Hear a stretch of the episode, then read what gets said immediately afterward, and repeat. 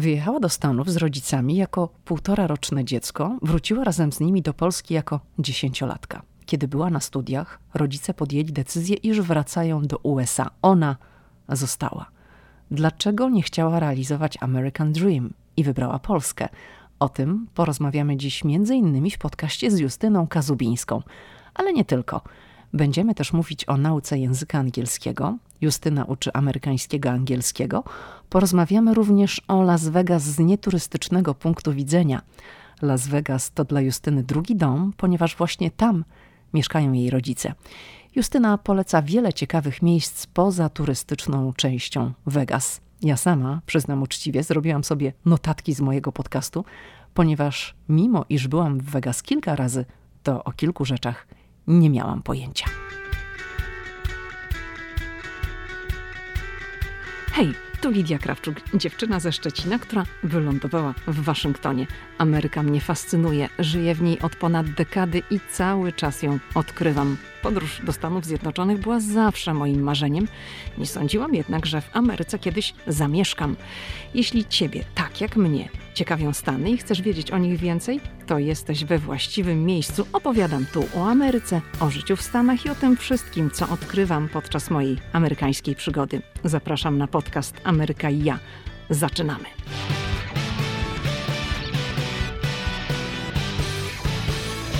Cześć Justyna. Cześć. A jeśli powiem, tak od razu cię zaskoczę. Jeśli powiem Las Vegas, to z czym ci się to kojarzy?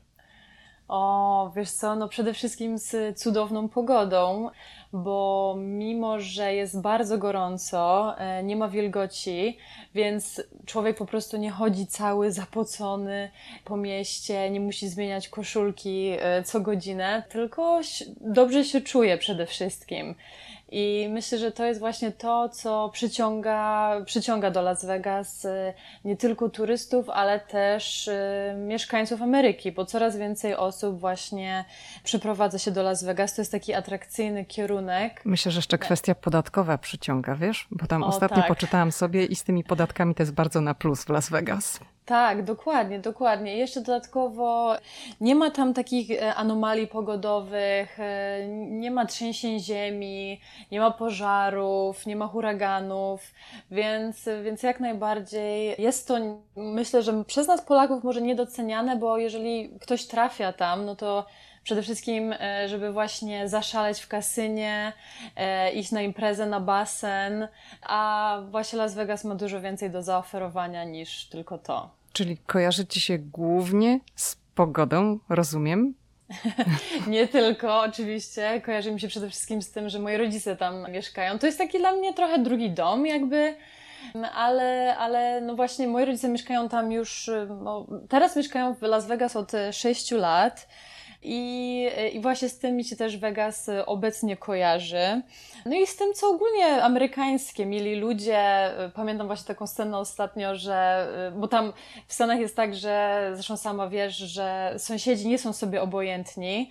I moja mama podjechała do, do naszego sąsiada, pyta się, jak się masz? On, no, wszystko w porządku, nie mam na co narzekać, pogoda piękna, wszystko jest cudownie, więc y, jakoś tak mi e, to w głowie się zakodowało, ta, ta ostatnia scena podczas mojego ostatniego pobytu. Czy z takim domem rodzinnym też ci się kojarzy, powiedziałabym. Tak. Tylko z tymi sąsiadami, to tak jak już wspomniałaś, to myślę, że to zależy gdzie. Bo w Waszyngtonie Aha. to różnie z tym bywa. W Waszyngtonie zwłaszcza też zależy, gdzie się mieszka, tak? Bo jak mieszka się w apartamentowcu, w takim dużym budynku, to raczej ludzie są tacy, każdy tak się mówi po polsku, każdy sobie rzepkę skrobie. Aha, aha. Natomiast no tak, jeżeli mieszka się mm, w domu, to, to na pewno te relacje sąsiedzkie trochę inaczej wyglądają. Ale Justyna, ja trochę wiem o tobie, lecz większość naszych słuchaczy tego nie wie, co ja wiem. Zatem porozmawiajmy chwilę o tobie. No, ty wspomniałaś o tym, że twoi rodzice mieszkają w Las Vegas i będziemy dzisiaj o twoich związkach z Ameryką mówić, ale ty teraz mieszkasz w Polsce, natomiast do Stanów Zjednoczonych możesz w każdej chwili wrócić. Zatem jakie są twoje związki z tą Ameryką? Wszystko zaczęło się od mojego dzieciństwa. Dobra, gdy ja miałam półtora roku, wyjechaliśmy z rodzicami do Stanów. I właśnie wtedy się zaczęła ta cała moja przygoda z Ameryką. Moi rodzice odkryli, e, że mają możliwość starania się o obywatelstwo, bo to są już takie e, dalekie opowieści rodzinne. Moi prapradziadkowie po wojnie wyjechali do Stanów. Chcieli wrócić, ale została ich kolejna wojna. I tam urodziły im się dzieci, i gdy się udało, natychmiast wrócili tutaj, ale jakby ten temat Ameryki się nie przewijał w ogóle u nas w rodzinie. Ale któregoś razu po prostu ktoś tam pogrzebał w papierach i okazało się, że właśnie jest taka możliwość, że można z tego skorzystać, możemy wyjechać, możemy dostać obywatelstwo. No i wtedy wiadomo, w czasach komuny moi rodzice zdecydowali, że jakby biorą tą szansę i wyjechali. Ja mam jeszcze brata i siostrę, ale ja jestem najstarsza. Więc, y, więc wyjechaliśmy i. Czyli no, jeszcze twojego brata i twojej siostry na świecie nie było wtedy. Dokładnie. Który dokładnie. to był rok, jak wyjechaliście? To był e, 91 rok. Ja się urodziłam w 89 i wtedy właśnie wyjechaliśmy do Stanów. Czyli oni już właśnie w czasach komuny jakby starali się o to, żeby wyjechać e, do Ameryki. No i właśnie to się wtedy zaczęło. I my wyjechaliśmy, oni zamieszkali w Kalifornii, w Cupertino dokładnie. Cupertino może się teraz kojarzyć właśnie z firmą Apple. Dokładnie. E, mhm. Wtedy w ogóle, wiadomo, ja byłam dzieckiem, więc jakby to, te tematy mnie jakby nie interesowały wtedy za bardzo, ale teraz jak właśnie odkrywam to, że tam jest ten wielki kompleks, e, to jest jednak takie fascynujące. No i wiadomo, początki były trudne, ale moi rodzice dostali pracę, mój tata z czasem założył firmę, rodzice oboje pracowali w tej firmie, więc potem się przeprowadziliśmy do San Jose. No i tak sobie właśnie tam żyliśmy. Jak długo jednak... mieszkałaś w Ameryce? Wyjechaliśmy jak miałam półtora roku, wróciliśmy jak miałam 10 lat, czyli no nie, no 8,5 roku. Mhm. No i właśnie szokiem było dla mnie w ogóle to, jak e, gdy wróciliśmy do Polski, bo tu była totalnie inna rzeczywistość inna szkoła, bo szkoła w Stanach jest bardzo, no, akurat tam, gdzie my mieszkaliśmy, to był taki bardzo fajny kompleks, dobrze rozwinięty pod względem sportowym, były ogromne boiska, no i w ogóle to była zupełnie inna bajka niż w Polsce, więc no przyznam szczerze, że po powrocie tutaj przeżyłam niezły szok. A dlaczego twoi rodzice podjęli decyzję o powrocie do Polski? Bo rozumiem, że długo walczyli o to, żeby do tej Ameryki wyjechać, zacząć tam budować swoje życie, no a jednak po tej prawie dekadzie zdecydowali się na powrót. No wiesz co, właśnie ta Polska jednak e, cały czas była, gdzieś tam tkwiła, tak? Więc e, cały czas taki powrót do, do Polski był jakby planowany. Zawsze jak przyjeżdżaliśmy tutaj na wakacje, czy w ogóle na święta, to jakby te powroty do Stanów wtedy były takie bardzo ciężkie, że te rozstania z rodziną i jakby trochę były inne czasy niż teraz wiadomo, więc po prostu myśleliśmy, że musimy być z rodziną. Ja byłam bardzo związana z moimi siostrami ciotecznymi, więc bardzo, bardzo chciałam tutaj być po prostu z nimi. Czyli podobała Ci się ta decyzja o powrocie na tamtym etapie, wtedy, kiedy rodzice zdecydowali, że wracacie? Tak, tak. No ja byłam wtedy przeszczęśliwa. No i ogólnie moje dzieciństwo tutaj w Polsce, dalej, dalsze powiedzmy e, życie nastoletnie i tak dalej, było super, bo mój tata bał się tego, że tutaj w amerykańskich szkołach są narkotyki, że my się właśnie wdamy w jakieś e, kiepskie towarzystwo, chciał nas wychowywać w takiej naturze, bo my po powrocie do Polski, w ogóle to jest śmieszna historia, ale e, nie wróciliśmy do Warszawy, tylko wyprowadziliśmy się pod Płock. A e, byliście do... z Warszawy? Z Warszawy wyjeżdżaliście? Tak, tak. Moi rodzice są z Warszawy mhm. i przeprowadziliśmy się do domu właśnie tej prababci, która urodziła się w Stanach. Więc wyprowadziliśmy się na totalną wieś, więc to było dosłownie no, totalnie inny świat niż to, co było w Stanach. No, szok to no był. I, tak, to był szok, to był ogromny szok, bo e, pamiętam w ogóle te sceny, jak ja wróciłam do Polski, poszłam do polskiej szkoły. Te dzieci były takie mm, po prostu w szoku, że tutaj Amerykanie w ogóle u nas zamieszkają. Pamiętam, jak dzieci odprowadzały mnie do szatni, żebym zmieniła buty. I ta szatnia to nie było jakaś, nie wiem, szatnia, to była po prostu piwnica, ciemna piwnica, w której e, dzieci zostawiały kurtki. Nie było indywidualnych szafek. Nie, absolutnie. absolutnie nie. No i oczywiście no, język, tak? Musiałam Właśnie. Się... Mówiłaś po polsku? Znaczy na pewno mówiłaś tak, tak, bo rodzice są Polakami, ale jaki był twój polski? Wiesz co, ja mówiłam dobrze po polsku, ale nie umiałam za bardzo pisać po polsku, więc nawet jak sobie zerkam do swoich jakichś pamiętników z tych czasów, to e, pisałam fonetycznie, ale po angielsku tak jakby. Mhm. Więc, e, więc, ale ja dużo w ogóle czytałam w Stanach i to też mi pomogło potem w Polsce, żeby jakby tak wzrokowo to szybko przyjąć. I ja pamiętam, jak dostałam na dyktandzie chyba 3+, to wszyscy mi bili brawa. to było takie miłe. Ale nie, szybko, szybko jakoś ten polski przyswoiłam. I nawet nie, nie robiłam jakichś dużych błędów ortograficznych. Więc myślę, że czytanie bardzo dużo mi wtedy pomogło, bo ja lubiłam czytać od samego początku, więc jakoś to przebrnęłam przez to. Justyna, jak długo, ile lat twoi rodzice, no powiem to, wytrzymali w Polsce? Bo wrócili do Stanów, czyli nie wytrzymali w Polsce. No nie, wiesz co, mój tata jednak trochę tak wracał do Polski, wracał do Stanów i musiał jakby zarabiać tam w Polsce, znaczy, przepraszam, w Stanach, na naszą rodzinę tutaj w Polsce, bo po prostu w jego zawodzie nie było pracy. Proponowali mu jakieś e, śmieszne pieniądze, a jednak miał na utrzymaniu no, rodzinę sporo, no bo jeszcze właśnie w międzyczasie, znaczy moja siostra urodziła się w Stanach, a potem jeszcze urodził się w Polsce mój brat. Więc... A mogę e, zapytać, czym tata się zajmuje? Czy nie chcesz tak. o tym tak. mówić? Nie, jasne, jasne. Nie wiem, czy ktoś w ogóle właśnie będzie jakby kojarzył ten zawód, ale mój tata pracuje w takim machine shop, czyli w takim warsztacie maszynowym i zajmuje się obróbką skrawaniem i on pracuje przy maszynach CNC. E, o Boże. to są, tak powiedzmy, tłumacząc to tak prostym językiem, tworzy różne części do innych skomplikowanych maszyn. Mhm. Tak pokrótce. Więc y, pamiętam właśnie te czasy, jak szukał pracy tutaj w Polsce, ale proponowali mu na przykład 1500 zł i tak dalej, i to w Warszawie, a ta wieś, w której mieszkaliśmy, była e, około półtorej godziny od y, Warszawy. Więc jakby to wszystko nie miało za bardzo sensu i wiadomo, że te zarobki były, no wiadomo, w Stanach o dużo, dużo, dużo, dużo lepsze. I moja mama też w ogóle bardzo chciała pracować, a tutaj e, w tej wsi jakby też nie było możliwości za bardzo.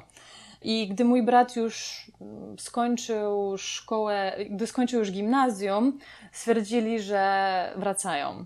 A I ty wtedy, wtedy co a ja, wtedy, a ja wtedy nie wróciłam, bo ja już byłam studentką, ja byłam w jakimś tam związku, już miałam jakieś takie swoje dorosłe życie y, w Warszawie, więc stwierdziłam, że, że no, ja jakby mam swój, mam swój świat już jakby ułożony, więc, więc na razie nie wracam. Czyli po ilu latach twoi rodzice wrócili do Stanów? Po 15 latach. Tak, no, czyli, czyli, czyli, jednak w tej Polsce trochę pomieszkali. To nie było tak, że od razu po dwóch, trzech latach podjęli decyzję i, tak, i tak. z powrotem. Mhm. Tak, to właściwie moja mama, bo właśnie tak jak mówiłam, że mój tata wracał i to było tak zazwyczaj, że on wracał tutaj do Polski na dwa miesiące na przykład, więc trochę żyli w takiej rozłące, a to były chyba takie czasy, nawet pamiętam, że właściwie każdego rodzic gdzieś był za granicą. No ale, no ale właśnie jakby podjęli tą decyzję, że, że wracają do Stanów e, wszyscy już razem, tylko że wtedy jeszcze moja siostra właśnie wyjechała i ja zostałam już totalnie sama tutaj.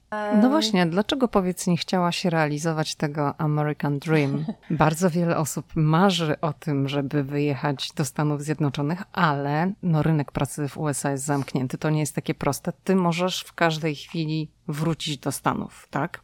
Tak. Dlaczego nie chciałaś realizować tego amerykańskiego snu, tylko realizujesz swój sen w Polsce? Wiesz co, wydaje mi się, że po prostu na tamten czas Ameryka nie była dla mnie atrakcyjna w jakiś tam sposób, bo miałam swoją pracę, miałam swoją, swoje życie tutaj i dobrze mi się żyło. Nie chciałam przewracać wszystkiego do góry nogami i tak jak mówiłam, właśnie byłam w związku, więc stwierdziłam, że, bo tak się narzeka na Polskę, że to, tamto, a ja jakby nie widziałam wtedy minusów jakichś wielkich. Ale mówisz w ja... czasie przeszłym, a teraz widzisz plusy, żeby na przykład wrócić do Stanów? Wiesz co, po prostu jak jestem już e, dorosła i tak już mam swój biznes i tak dalej, no widzę mm, sporo minusów, ale też nie widzę jakby na ten moment potrzeby wyjazdu. Nie jest aż mhm. tak źle, powiedzmy. Znaczy nie chcę tutaj mówić, że, że, że Polska jest zła, albo żeby to nie zabrzmiało po prostu źle. To, co jest właśnie w Stanach fajne, jest to, że jak się ciężko pracuje, to można bardzo szybko osiągnąć jakiś tam sukces. I ta otwartość ludzi. Tutaj denerwuje mnie po prostu czasem co mnie denerwuje, to jest właśnie customer experience.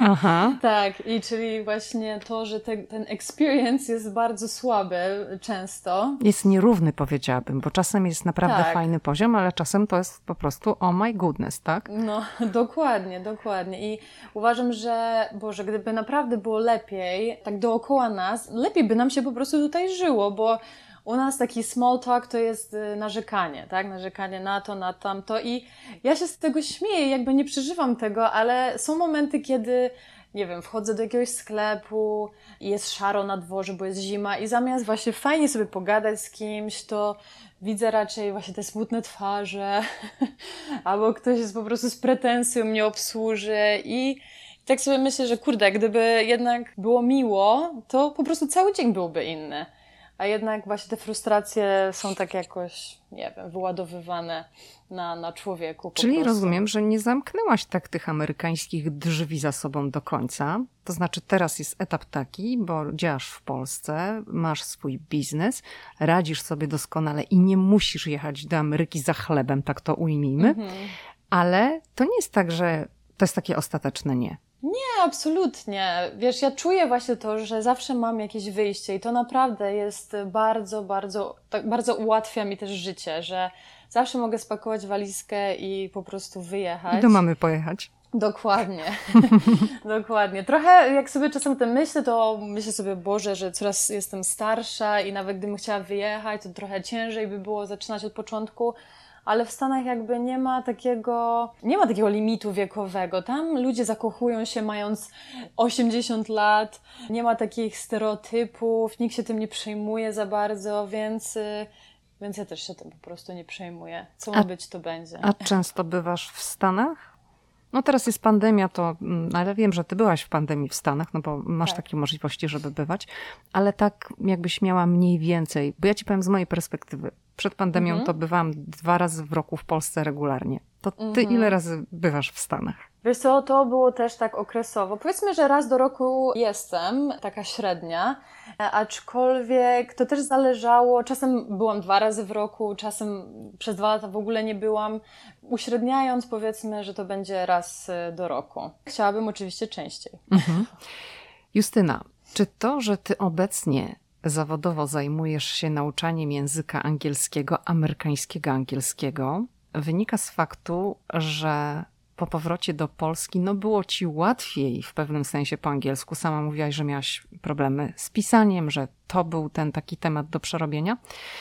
Dlaczego obrałaś tę drogę zawodową, uczenie mhm. języka angielskiego? Wiesz co, powiem Ci, że wcale nie było mi łatwiej, bo jakby uczyć, znaczy znać język, a uczyć języka to jest w ogóle, to są dwie różne rzeczy. To znaczy, mhm. tak bardzo się chwali właśnie native speakerów, że o, jak chcesz się naprawdę nauczyć języka, zapisz się do native'a. Ale często jest tak, że native speaker nie ma jakby takiego, nie ma tej edukacji, nie wie jak w ogóle, jak się nazywają części mowy i tak dalej, jak to opisać w ogóle te czasy, kiedy się co używa. Więc, y, więc, więc z jednej strony było mi łatwiej, no bo jakby nie miałam jakichś problemów z wymową, ale musiałam się po prostu nauczyć angielskiego tak naprawdę. Ostatnio też właśnie o tym myślałam, że ciekawe co by było, gdybym nie wyjechała nigdy do Stanów. Czy w ogóle uczyłabym się angielskiego? Czy... Ale po, poczekaj, zatrzymajmy się przy tym, bo mhm. powiedziałaś, musiałam się tak naprawdę nauczyć angielskiego. I będziemy rozmawiać o tych wszystkich mitach, które mówią, pojedziesz do Stanów na rok i będziesz w ogóle śmigać mhm. po angielsku, co nie do końca jest prawdą, nie zawsze i nie w każdym przypadku. Powiedz, co ty rozumiesz, mówiąc, że musiałaś tak naprawdę nauczyć się angielskiego? No bo wróciłaś w wieku 10 lat, czyli chodziłaś mhm. już parę lat w Stanach do szkoły. Oczywiście byłaś w trochę innej sytuacji niż amerykańskie dzieci, bo w domu, zakładam, mówiliście cały czas po polsku, więc nie byłaś non-stop zatopiona w tym anglojęzycznym amerykańskim środowisku, no ale w szkole spędzałaś ileś godzin dziennie i musiałaś posługiwać się tym językiem. To co ty masz na myśli, mówiąc, że musiałaś się tak naprawdę w Polsce nauczyć angielskiego? Dla mnie było szokiem to, jak właśnie byłam uczona tutaj w Polsce e, języka. Bo wiadomo, w pierwszych latach uczy, uczymy się go tak trochę naturalnie. W szkole amerykańskiej było tak, że my się uczyliśmy poprzez zabawę. Graliśmy w jakieś gry komputerowe, praca domowa to była na przykład jedna kartka cztery z dwóch stron i to była praca domowa na cały weekend i to wszystko. Oczywiście w tych wczesnych latach szkolnych. A tutaj jak wróciłam do Polski, to jednak dostałam książkę, i musiałam się po prostu uczyć, jakby jaki to jest w ogóle czas, jak się tych czasów używać. Ja byłam uczona American English, a tutaj musiałam się nauczyć y, brytyjskiej wersji, no bo taka jest mhm. uczona w szkole. Więc no po prostu tak samo musiałam się uczyć i też może nie to, że miałam problemy z wymową, ale ja też miałam taką chwilową jakby barierę językową, bo ja nie chciałam się wyróżniać wśród tych dzieci. W ogóle ja nie chciałam jakby mówić tym amerykańskim akcentem. A to mówisz już po powrocie do Polski, tak? W polskiej tak, szkole. Tak, mhm. tak, tak. Więc y, jakby to mi trochę sprawiało trudność, że ja trochę się zamknęłam jakby na ten język, aczkolwiek po prostu ja musiałam się go nauczyć w tym sensie, że najpierw nauczyłam się go mówić, tak jak jest naturalnie, a potem musiałam się uczyć go właśnie według po prostu polskiego systemu. E, Ale poczekaj, właśnie... jak przyjechałaś do Polski, to posługiwałaś się angielskim, prawda? Tak, to znaczy tak, ja ogólnie angielski bardzo dobrze znam. To był jakby mój pierwszy, uczyłam się go równocześnie z językiem polskim. Tylko, że chodzi mi o to, że ja musiałam nauczyć się w ogóle czasów gramatycznych, że w ogóle coś takiego jest, znaczy jak, jak to się obsługuje, jakie są zasady, bo to po prostu, jak ja mówiłam, to było dla mnie totalnie naturalne. No tak, tak Więc... bo jeszcze na tamtym etapie nauki w amerykańskiej szkole nie przerabialiście czasów. Tak, dokładnie, dokładnie. Zresztą nie ma aż takiej presji jakby działania z książką, tak? Się, człowiek się uczy poprzez, nie wiem, czytanie jakichś tekstów, słuchania, właśnie tak jak wspominałam, te gry komputerowe. Teraz to ci powiem, wszystko się odbywa o aplikację, bo ja mam dziecko w mhm. szkole amerykańskiej, tak? I mhm. widzę, a zwłaszcza w pandemii, to tak naprawdę wszystko jest na iPadzie. I Aha, przez no ten właśnie. ostatni rok, co jest bardzo niekorzystne moim zdaniem, przez ten ostatni rok dzieci bardzo mało piszą na papierze. Mhm. Mam nadzieję, że to się zmieni, jak wrócą do klasy. Teraz mój syn jest w tym systemie hybrydowym, więc dwa razy w tygodniu chodzi do szkoły, jest fizycznie mhm. w szkole i zaczynają coś tam pisać. Natomiast mhm. przez ten prawie cały rok to wszystko odbywało się na tej klawiaturze na iPadzie. To rozumiem, że to było jakieś tam zmaganie z tym angielskim. Mhm to jak to się stało, że wybrałaś tę drogę? Bo, bo rozumiem, że poszłaś w tym kierunku, że jesteś po filologii angielskiej. Jakie masz wykształcenie? Tak, ja jestem po filologii angielskiej, ale właśnie a propos tego, co wspomniałaś, to niestety obawiam się, że właśnie tak będzie wyglądała nasza przyszłość i pisanie ręczne odejdzie w niepamięć. Ale tak, ale ja właśnie skończyłam filologię angielską.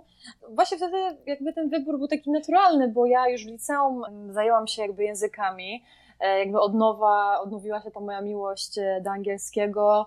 Byłam w, szko- w klasie językowej. Wtedy takim naturalnym wyborem było właśnie filologia angielska. Tylko, że ja wtedy miałam plan zostać tłumaczem bo jakoś tak wtedy się mówiło, że nauczanie to jest w ogóle najgorsze, co może być. No, tak jest w szkole, tak, że nauczyciele muszą się, że tak powiem, użerać, ale okazało się w czasie studiów, ja już zaczęłam pracować ucząc angielskiego. I jakby weszłam w to bardzo. I to tłumaczenie, które miało być e, moim jakby zawodem, okazało się dla mnie po prostu nudne. W ogóle jakby to nie była moja bajka. Ale za to e, uczenie bardzo polubiłam, szczególnie właśnie takie indywidualne lekcje.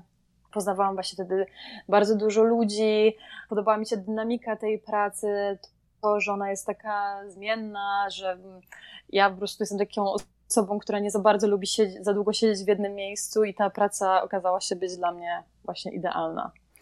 To porozmawiajmy może trochę o tym amerykańskim angielskim, bo rozumiem, że ty skupiasz się na nauczaniu amerykańskiego angielskiego, tak? Tak. Mhm. Tak, to właśnie zgłaszają się do mnie osoby, które jakby wolą amerykańską wersję angielskiego. I ja się właśnie na tym skupiam. Przychodzą do mnie osoby, które kochają kulturę amerykańską, które są zakochane w Stanach, które albo chciałyby kiedyś może wyjechać do Stanów, albo po prostu chcą odwiedzić Stany. Więc ja właśnie takie osoby przyciągam. No Ale też, żeby... zgodzisz się, że amerykański angielski uchodzi no, za taki mniej wyrafinowany niż brytyjski, ale to wcale nie znaczy, że on jest prostszy do nauki, prawda? Oj tak, dokładnie, dokładnie. Tak, jest, jest tak uznany. Ja myślę, że to przez to, że jest bardziej zrozumiały. Myślę, że zawsze bez problemu, jeżeli ktoś ma jakby sobie porównać, nie wiem, jakiś film, wypowiedź, to zawsze ta amerykańska będzie dla niego jaśniejsza o wiele, o wiele bardziej. Ale no właśnie to zależy też od, bo ja myślę też tutaj historia ma dużo do czynienia z tym wszystkim, popkultura, która w Stanach jest bardzo jakby rozwinięta i z tym może się też kojarzy bardziej, więc, więc myślę, że to ma na to wpływ, ale tak jak właśnie mówisz, to wcale nie oznacza, że amerykańska wersja jest e, łatwiejsza do nauczenia. Właśnie mm, wydaje mi się, że Polacy wybierają brytyjską wersję ze względu na to, że w wymowie jest im prościej po prostu, bo nie mamy tego amerykańskiego R, które jest trudne do nauczenia się dla nas, więc, więc, więc tak to właśnie wygląda. Ale, ale przyciąga, amerykańska też bardzo, bardzo przyciąga. To powiedz, Justyna, czy dla Polaka, który bierze się za naukę angielskiego w dorosłym życiu albo bierze się za szlifowanie, bo gdzieś tam kiedyś się uczył, ale może wtedy nie wydawało mu się, że to mu się do czegoś przyda i się nie przykładał, albo uczył się gdzieś tam w nastoletnim życiu, no i nie skupiał się na wymowie, na akcencie. Czy jest jakakolwiek szansa dla takiej osoby, która bierze się za to w dorosłym życiu, na pozbycie się akcentu i dlaczego jedni mówią, mówią o Polakach z tak silnym akcentem, a inni z takim, powiedziałabym, z takim akcentem z Europy Zachodniej, bo u jednych słychać taki akcent ze wschodu mocno, a u innych nie. Od czego to zależy? Oczywiście można, tylko że to jest bardzo długotrwały i ciężki proces. Myślę, że powinniśmy trochę zmienić też podejście swoje, bo jakby my jakby trochę się wstydzimy tego naszego akcentu, ale nie ma w tym jakby nic złego, bo jakby to świadczy tylko o tym, że oprócz angielskiego znamy inny język, albo język angielski jest naszym dodatkowym językiem. Więc jakby mamy jakąś fajną historię i mamy dodatkową umiejętność a jeżeli chodzi o właśnie nauczenie się akcentu amerykańskiego tak, na, tak perfekt, to może być to skomplikowane, bo nasz aparat mowy jakby rozbudowuje się, jest jakby bardziej elastyczny gdzieś do około siódmego roku życia. Więc jakby po tym czasie będzie nam coraz trudniej o to zadbać, ale jest to możliwe. Właśnie znam Polaków, którzy nigdy nie byli w Stanach, a mówią świetnie po, e, właśnie po angielsku w amerykańskim akcencie. A są tacy właśnie, którzy żyją tam x lat, a cały czas mówią z silnym polskim akcentem, albo na przykład w ogóle nie mówią. Więc jakby to wszystko zależy od naszych chęci, ale jest to oczywiście do zrobienia, tylko trzeba po prostu przygotować się na ciężką pracę i systematyczną przede wszystkim. A co Twoim zdaniem jest największą bolączką u Polaków uczących się języka angielskiego? Jest kilka rzeczy, właśnie jest kilka aspektów, które może, może utrudniać w jakiś tam sposób, albo po prostu mamy takie podejście trochę e, zniechęcenia, bo są osoby, które właśnie uczą się x lat i jakby nadal im to nie idzie i tak dalej. Więc trzeba pamiętać przede wszystkim o tym, że nauka języka angielskiego to nie jest proces na miesiąc, to nie jest proces na dwa miesiące, to jest proces na lata.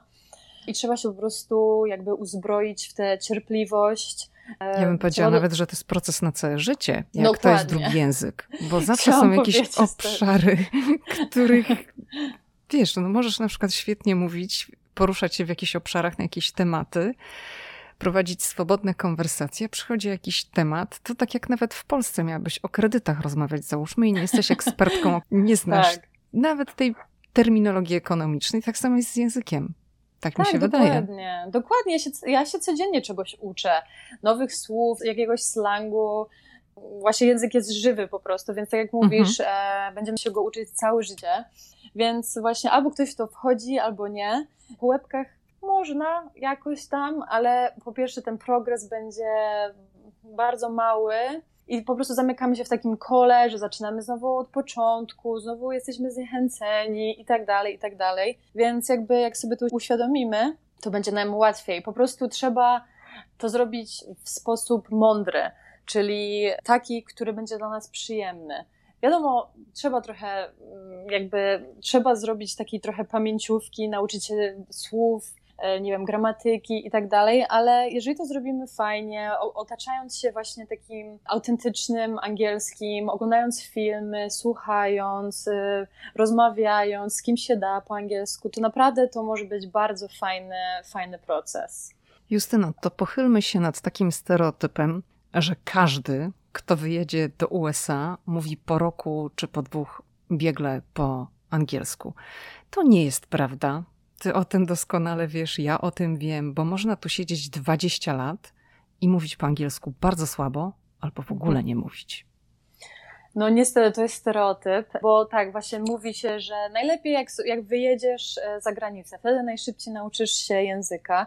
Może i tak, ale pod warunkiem, że nie będziesz otoczony Polakami bo właśnie tak jak wspominałam, że znam tutaj na miejscu Polaków, którzy mówią świetnie po angielsku, nawet nie będąc nigdy w Stanach na przykład, ale są właśnie osoby, które mieszkają w Stanach i bardzo słabo mówią po polsku. Nie wiem, pewnie są skrajne przypadki. Po angielsku. Czy, tak? po angielsku, tak, mhm. przepraszam, że bardzo słabo mówią po angielsku ale y, i są pewnie skrajne takie przypadki, gdzie w ogóle nie mówią po angielsku. Mam nadzieję, że takich nie ma, ale na, na pewno znajdzie się. Znaczy wiesz co, ja miałam tutaj taką panią w podcaście, która opowiada o swojej babci, mhm. która mieszka w Chicago tam ileś dziesiąt lat no i Chicago jest takim doskonałym przykładem, ponieważ babcia się obraca wyłącznie w środowisku polonijnym. Babcia ma amerykańskie obywatelstwo, ale babcia mhm. w ogóle nie mówi po angielsku.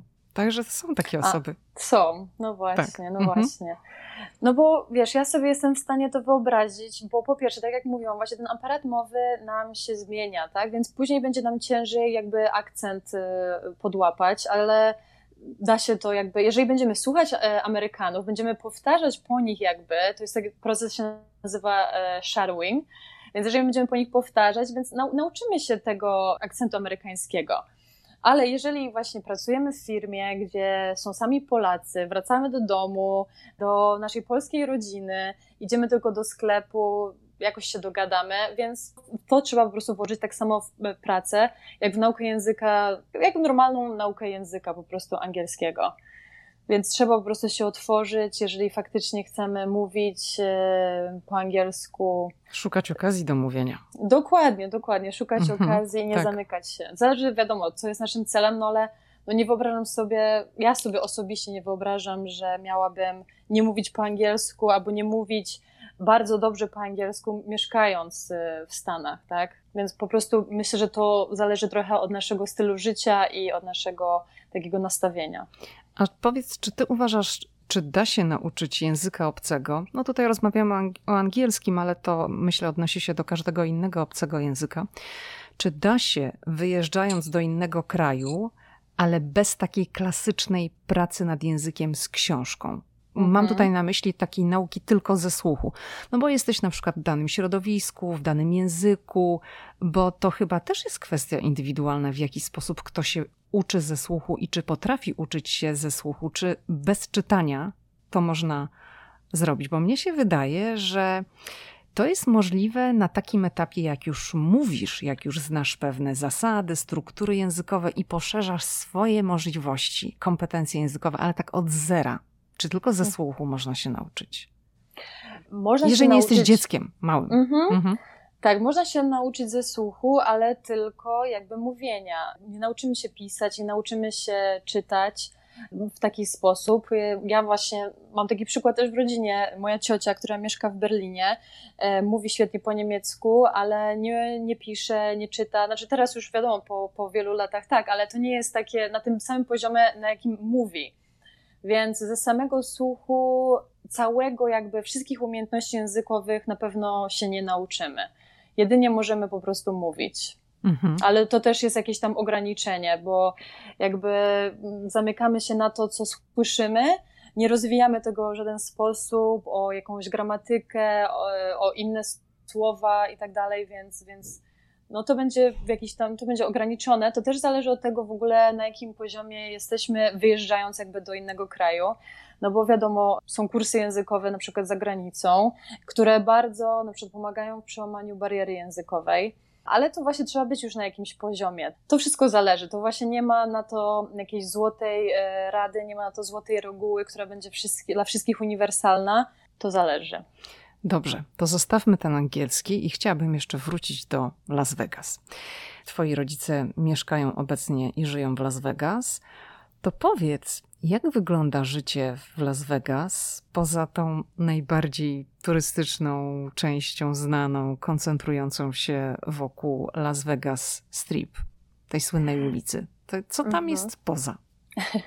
No wiesz co, Las Vegas funkcjonuje jak y, każde inne normalne amerykańskie miasto.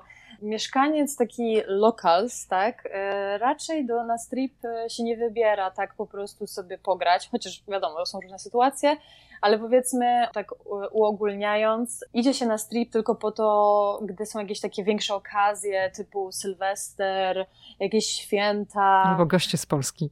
Tak, dokładnie, albo goście swoje, no koniecznie, koniecznie. E, albo właśnie na koncerty, raczej żeby tak, nie wiem, na imprezę, to raczej, raczej nie. Wręcz powiem Ci szczerze, że dla nich to jest ten niebezpieczny teren e, w Las Vegas, czyli raczej w ogóle mm, nawet czasem nie są w ogóle nawet zainteresowani jakby tym miejscem. Są na obrzeżach Las Vegas różne inne jakby kasyna, które nie są typowo już dla, y, dla turystów, tylko bardziej tak dla lokalsów. Ale to mówisz, że w którą stronę? Tam jeszcze za Fremont? Wiesz co, nie, w ogóle w całym, w całym Las Vegas. Y, tam, gdzie moi rodzice mieszkają, to jest dzielnica Summerlin i tam jest bardzo fajny hotel Red Rock Casino. Tam można sobie na spokojnie pójść i do restauracji fajnej, i na imprezę, bez w ogóle całego tłumu turystów. A czym się ludzie zajmują w Las Vegas? Z czego żyją? Czy, czy praca zarobkowa koncentruje się wokół turystyki, czy tam jest rozwinięta jakaś inna branża? No, czytałam, że to jest dobre miejsce dla przedsiębiorców, również ze względów podatkowych, żeby rozwijać swój biznes właśnie tam. Ale czy tam są jeszcze jakieś inne branże poza branżą turystyczną? Oczywiście przemysł rozrywkowy króluje, tak, jak najbardziej, turystyka i tak dalej, ale mm, z tego co mi wiadomo, y, są tam magazyny Facebooka, y, firmy właśnie z Silicon Valley trochę się przenoszą jakby do Las Vegas albo zakładają tam swoje jakby siedziby. Myślę, że przemysł nieruchomości też, też się dobrze tam rozwija, bo jakby coraz więcej osób się przeprowadza do Las Vegas to jest cały czas takie atrakcyjne, bo jakby nie ma takiego przeludnienia, więc cały czas jest dużo jakby tych e, mieszkań, domów do sprzedania e, i one są w dobrym stanie, e, jakby porównując jakby z tym, co można wynająć w Kalifornii za tą samą kwotę, co można wynająć w Las Vegas, no to standard jest w ogóle nie do porównania, jest dużo, dużo wyższy. Więc, więc myślę, że po prostu biznesy, tak jak wszędzie, nie, nie wiem, czy jest jakiś taki przemysł, który króluje tak samo, na takim samym poziomie jak rozrywkowy, ale wszyscy normalnie jakby pracują w restauracjach, i tak samo na przykład właśnie tak jak mój tata mają, mają różne takie właśnie machine shops i to są duże takie dosyć rejony, w których właśnie ten, e, ten przemysł się rozwija. A czy Vegas jest drogo? Bo tak z turystycznego punktu widzenia, no to moim zdaniem jest drogo. To znaczy tak, na pierwszy rzut oka, jak szukasz oferty, to hotele wydają się być tanie, jest dużo promocji, mhm. ale jak doliczysz sobie te wszystkie resort fees, mhm. opłaty za parking, to taka doba w hotelu, no już cena nie jest taka atrakcyjna jak na początku. Tam widzisz, o, kilkadziesiąt dolarów, dobry hotel, fajnie. No i same restauracje, atrakcje, no to wcale nie jest tam tak tanio w Vegas. Ja mówię ciągle o stripie, a tak mhm. poza, do życia czy Vegas właśnie dla tych osób, które żyją w Vegas, ale nie przy tej głównej ulicy rozrywkowej i turystycznej, czy Vegas jest tanie czy drogie? Porównując, no właśnie, jeżeli nie mówimy o stripie, no to e, poza tym rejonem e, porównuje się, mówi się, że jest dużo, dużo taniej. Gdzieś w ogóle wyczytałam jakąś taką, nie wiem, taki, taką średnią, że e, locals w Las Vegas wydaje 68 dolarów dziennie, gdy w Nowym Jorku czy Los Angeles jest to trzykrotna wartość tego. Ale 68 e, dolarów dziennie na co? Jakby na koszt jego życia, mhm. dzieląc jakby wszystkie y, jego rent, jego... Wynajem, tak? Znaczy, Mieszkanie tak, wynajem, czy kredyt tam hipoteczny, co tam ma? Dokładnie. Wszystkie mhm. opłaty, które są jakby skumulowane w miesiącu, dzielimy na dni więc to wychodzi jakieś tam 68 dolarów, więc myślę, że jest dużo taniej. Nawet właśnie to, jakie mieszkanie możemy wynająć za tą samą cenę, co mieszkanie w Kalifornii i warunki w ogóle tego mieszkania, tak? Jak, jak, jakie, w jakim standardzie ono jest. Poza tym, jak nie wiem, jak się idzie do restauracji, to myślę, że ceny są dużo, dużo niższe, bo to na przykład y, za obiad 10-15 dolarów i to za taki naprawdę porządny, więc i też myślę... Ale mówisz że... poza stripem, tak? Poza stripem, tak. Bo na bo... stripie nie zjesz obiadu za taką nie, stawkę. Nie, nie, totalnie nie, więc właśnie trzeba po prostu wyruszyć. Trzeba wyruszyć poza strip, jeżeli jest się w ogóle w Vegas, ale myślę, że jeżeli jesteśmy w Vegas, to prawdopodobnie na 2-3 dni, ale mimo wszystko wystarczy wyjechać kawałeczek dalej i już jest inny zupełnie świat, inne ceny.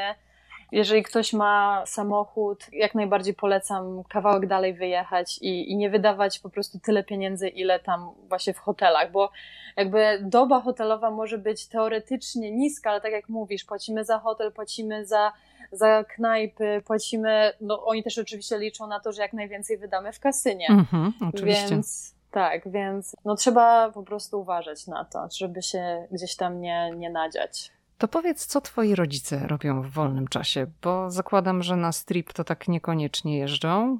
To jak spędzają wolny czas w Las Vegas? Moja mama, w ogóle moja mama pracuje na poczcie i bardzo dużo pracuje, więc jakby czasem wychodzi z, z domu o 7 rano, a wraca o 19 e, do domu, ale moi rodzice to bardzo dużo gotują, bo oni mają trochę e, jakby, nie chcą jeść tego amerykańskiego jedzenia, które jest no niezdrowe, nienaturalne i tak dalej, więc, e, więc skupiają się na tym, ale też bardzo dużo podróżują i do Kalifornii, i gdzieś tam do Utah, gdzie, gdziekolwiek się da. Ile, to zależy też od tego, ile po prostu mają czasu, bo wiadomo, jak to jest z tym czasem wolnym u Amerykanów, albo właśnie... Mało dni wolnych. Tak, mało dni wolnych, dużo overtime'u, mhm. więc, y, więc tak, więc po prostu y, myślę, że zwiedzają, teraz bardzo dużo zwiedzają, y, a na strip raczej nie jeżdżą, chyba że, nie wiem, po coś na chwilę, Las Vegas jest takim dzieje. świetnym punktem wypadowym, moim zdaniem, żeby wyruszyć właśnie w kierunku parków narodowych. Ja bardzo lubię Las Vegas. I mm -hmm. nie o, będę nawet tego ukrywała. Tak, ja uwielbiam mm, jeździć do Las Vegas. Byłam do tej pory kilka razy, ale zawsze to były takie krótkie pobyty, dwu, trzydniowe w samym Vegas, a potem wyruszaliśmy właśnie gdzieś tam w kierunku parków narodowych, bo przecież jest i Wielki Kanion. No. Potem można wyruszyć w kierunku kanionu Antylopy, w drugą stronę Sequoia Park, tak? Kolejna Dolina Śmierci. No, Dokładnie. Do Yosemite to wiadomo, są też trochę dalsze kierunki, ale z Las Vegas można naprawdę sobie pojeździć i zobaczyć kawał takiej fajnej Ameryki, takiej natury. Bo Vegas, tak, no to wiadomo, to jest miasto na pustyni wbudowane do podstaw, kolorowe, pełno świateł, neonów, ale ja bardzo lubię ten klimat. A ty jak przyjeżdżasz do Las Vegas, to co robisz? Wiesz co, ostatnio właśnie jak byłam e, w Las Vegas, to bardzo dużo zwiedziłyśmy e, z moją siostrą. Nie wiem, czy byłaś, ale jest tam też Mount Charleston, w którym jest... E, Nie byłam. Który, no to to jest około 40 minut od centrum Las Vegas, a tam jest w ogóle inny klimat. Po pierwsze, że można sobie pojeździć na nartach, jest zielono, jest tak typowo amerykańsko, e, powiedzmy kalifornijsko. Poczekaj, na mamy... nartach to zimą, tak? A jest zielono? Wiesz co, nawet właśnie nie, nie no, teoretycznie tak, ale są opady śniegu, nawet właśnie, może nie wiadomo, latem, mhm. ale wczesną wiosną też jeszcze można trafić na śnieg jest ciepło, jest śnieg, możemy się opalać, możemy zjeżdżać na nartach. Więc, a to jest dosłownie tylko 40 minut y, od Las Vegas i jest przepięknie tam. W ogóle właśnie mamy Red Rock Canyon, gdzie możemy się wybrać na wycieczki rowerowe, na hiking, po prostu zobaczyć te piękne, czerwone góry. I też mamy, no właśnie, tak jak mówiłaś, Dead Valley, Mamy też dużo takich miejsc, które może nie, nie są związane z naturą, ale w Las Vegas, sam Las Vegas są świetne muzea bo mamy na przykład. W życiu nie byłam w Las Vegas w muzeum. No to właśnie. jest ostatnie miejsce, które w ogóle kojarzy mi się z jakimkolwiek muzeum, wiesz? O tak. matko. No to do, słuchaj, to, to powiedz nam parę takich właśnie rzeczy.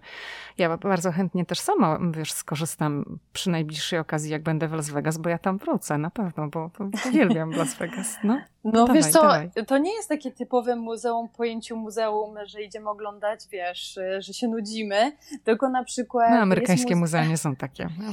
Nie, nie, nie, no, dokładnie. Więc Muzeum Neonów, e, na pewno gdzieś na Instagramie musiał ci się przewinąć zdjęcia z Muzeum Neonów, bo jest tam, no... W życiu nie widziałam. Nie? Nie.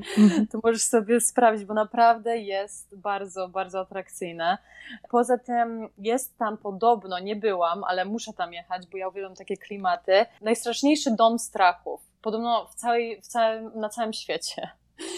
Więc jeżeli lubisz takie Nigdy miejsca... nie byłam i to nie, to chyba nie jest nie. dla mnie, ale na pewno tutaj znajdą się słuchacze, którzy już tam sobie będą robić notatki, że się wybierają. Mhm. Na pewno, na pewno. Więc jeżeli, jeżeli ktoś lubi, to, to koniecznie. No i e, jest na przykład Muzeum Mafii, więc też A to warto... brzmi ciekawie. Mhm. Tak, tak. Jest też od niedawna coś takiego jak, e, to się nazywa strefa, Area 15. I to jest w ogóle jakiś kosmos. Jak też sobie wejdziesz, e, sprawdzisz na, na TikToku czy gdzieś tam na Instagramie, to jest nawet nie wiem jak to opisać, ale to jest powiedzmy centrum handlowe, które nie jest prawdziwym centrum handlowym, ale wchodzimy tam, na przykład wchodzisz do lodówki, nagle wchodzisz do innego pokoju, jest mnóstwo świateł.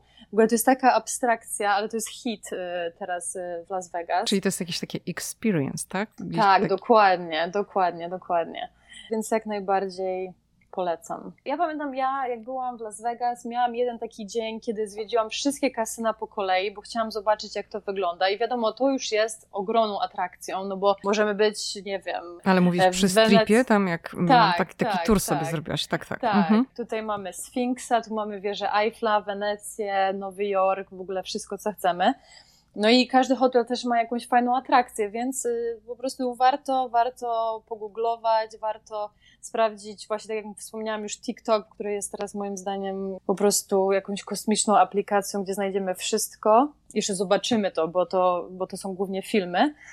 Więc ja właśnie zrobiłam sobie taki tour po wszystkich hotelach, a potem już jeździłam jakoś tak e, po okolicach. No ja zawsze też sobie robię taki tour i lubię to. No, trudno mówić, że się zwiedza kasyna, ale mhm. zwłaszcza jak się przylatuje z Polski i nigdy nie było się w Stanach wcześniej, ale nawet jak się przylatuje ze Stanów, to jest taki kompletnie inny świat. Zresztą ja robiłam kiedyś podcast na temat Las Vegas. To był odcinek numer 52, mhm. ale to był taki podcast, który koncentrował się właśnie bardziej na takim życiu przy stripie i czego można się spodziewać. Mhm. O, przy okazji chciałam Cię jeszcze zapytać o kwestię palenia marihuany w Las mhm. Vegas, bo tak naprawdę, no to przy stripie teoretycznie nie wolno, tak? Są zakazy w miejscach publicznych, ale jak pochodzisz sobie po korytarzach w hotelu, to zapach marihuany unosi się wszędzie. Ale ona jest dozwolona, rozumiem, na obrzeżach, tak? I teoretycznie to można sobie tam, jak jesteś takim lokalsem, to możesz sobie palić. Tak, tak, to już jest jakby zalegalizowane. No wiadomo, jak to jest y, właśnie z tymi prawami, bo no, idziemy przez strip, no i no niestety, ale wszędzie czuć. Więc myślę, że to po prostu ludzie obchodzą. Y, ja szczerze mówiąc nie wiem y, o tym, że na stripie dokładnie nie wolno palić, bo właśnie ja jak byłam ostatnio, to ja wszędzie czułam, tak, marihuanę. Ja też więc... wszędzie czułam. więc nawet nie miałam świadomości, że to może jest właśnie w tych terenach nielegalne, ale no kiedyś to było nielegalne i o dziwo, a teraz już jest dozwolone. To Justyna, to jeszcze tak na koniec. Powiedz nam, jak już wiesz, otworzą te granice, bo nagrywamy ten podcast w momencie, kiedy jeszcze obowiązuje ten nieszczęsny travel ban, mhm. to jak będziemy się wybierać do Las Vegas, mówię, będziemy z perspektywy słuchaczy w Polsce, To co tam jeszcze w tym Vegas zobaczyć? Wiesz co, jak ja byłam właśnie w Vegas teraz na święta, moi e, obserwatorzy bardzo, bardzo tak ekscytująco podeszli do tematów e, ghost towns, e, które są w okolicach Vegas. Oczywiście nie tylko w Nevadzie i tak dalej, ale akurat w tych, których byłam, to są takie opuszczone miasta, które kiedyś tętniły życiem, ale z jakiegoś tam powodu nagle, nagle po prostu zostały opuszczone. I takich miast jest kilka i trzeba też uważać, bo mimo tego, że są ghost towns, tak jak w Stanach bywa, są osoby, które mieszkają w kamperach, gdzie jest napisane, żeby no trespassing, czyli za, za żadne skarby nie można po prostu przekraczać tej granicy. E, ale warto zobaczyć, nie wiem czy ty byłaś, e, bo widziałam, że byłaś przy Hoover Dam. Mhm, byłam, tak.